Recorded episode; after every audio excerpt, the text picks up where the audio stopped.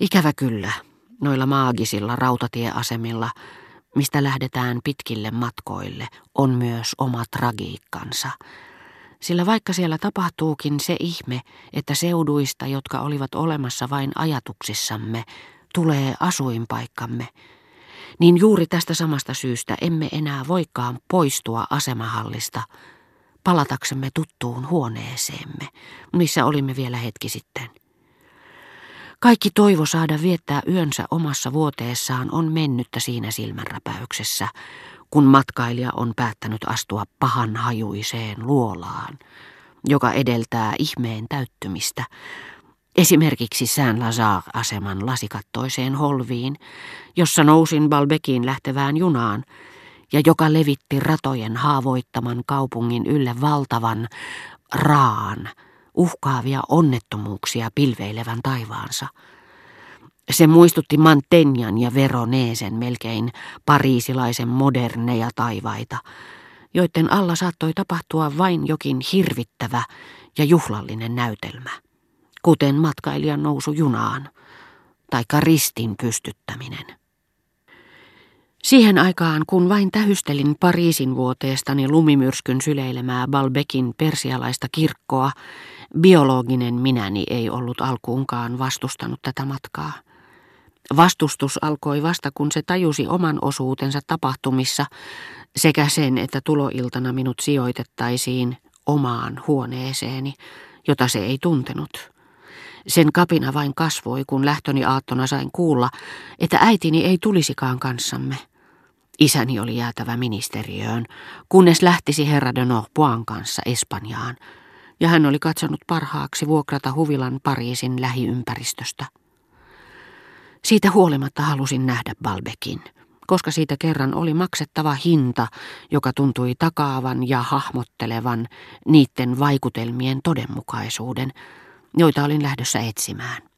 Vaikutelmien, joita ei olisi voinut korvata yksikään samanarvoisena pidetty nähtävyys tai maisema, jota olisin voinut ihailla ilman, että se olisi estänyt minua nukkumasta omassa vuoteessani.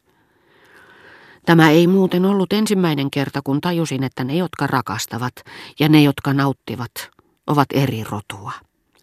Luulin haluavani Balbekiin yhtä hartaasti kuin minua hoitava lääkäri, joka lähtöaamuna hämmästeli surullista ilmettäni ja sanoi, ystävä hyvä, jos minulla olisi aikaa lähteä vaikkapa viikoksi meren rannalle raittiiseen ilmaan, niin enpä totisesti kursailisi. Ajatelkaa toki kaikkia purjehdus- ja muita kilpailuja, joita saatte siellä ilon seurata.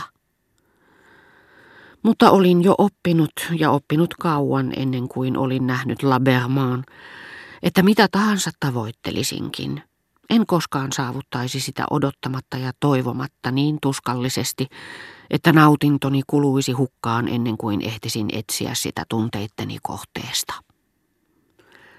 Isoäiti, joka oli aina yhtä halukas rikastuttamaan elämäni kohokohtia, suhtautui tietenkin lähtöömme hiukan eri tavalla ja olisi halunnut tutustuttaa minut matkan historiallisiin arvoihin – ja seurata osittain rautateitse, osittain hevoskyydissä Markiisitar de Sevignen reittiä, joka kulki Pariisista Itämaille, Cholnin ja Pont de Audmerin kautta.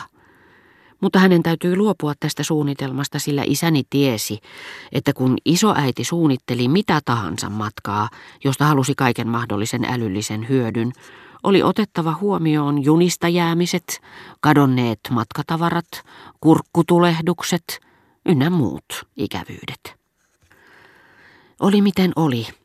Isoäiti iloitsi ainakin siitä, ettei meitä koskaan hiekkarannalle lähdön hetkellä tulisi häiritsemään mikään halvatun vaunun lastillinen kuokkavieraita, niin kuin hänen rakkaalla Sevinjellään oli tapana sanoa, sillä emme tunteneet Balbekissa ketään – eikä Le Grandin ollut antanut meille minkäänlaista suosituskirjettä sisarelleen vietäväksi.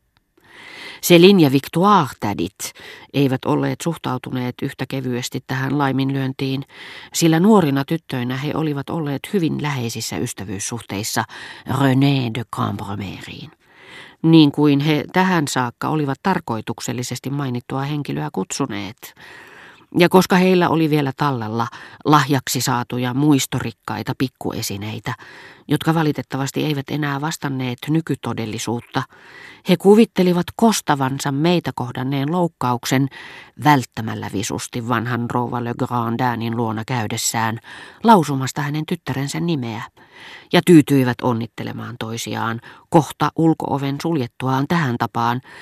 En kertaakaan maininnut tiettyä henkilöä, luulenpa kuin luulenkin, että yskä ymmärrettiin.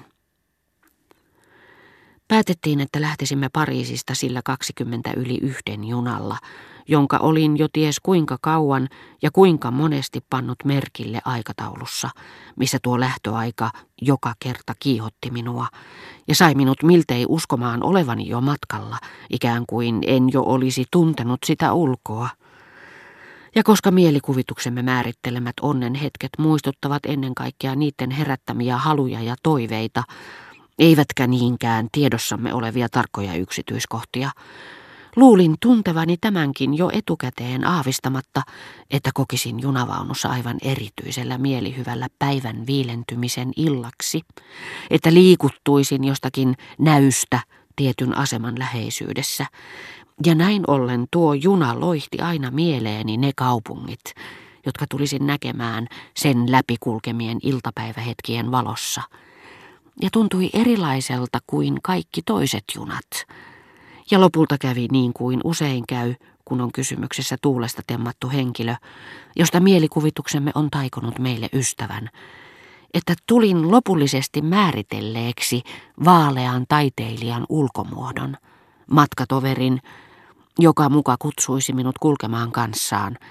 ja jättäisi minulle sitten jäähyväiset Saint-Lon tuomiokirkon juurella jatkaakseen matkaansa kohti laskevaa aurinkoa.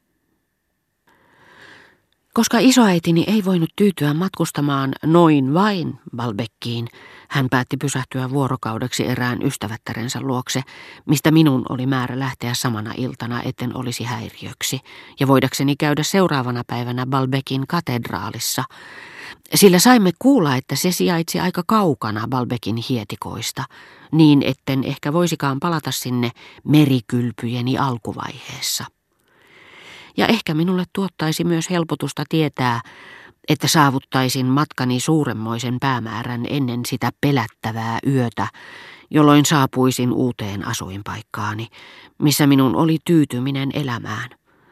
Mutta sitä ennen minun oli lähdettävä entisestä, ja äitini oli päättänyt muuttaa St. Clouhun samana päivänä, ja oli järjestänyt tai ollut järjestävinään asiat niin, että voisi lähteä sinne heti saatettuaan meidät asemalle – poikkeamatta enää kotona, minne hän pelkäsi minun haluavan väkisin seurata häntä sen sijaan, että olisin lähtenyt Balbekkiin.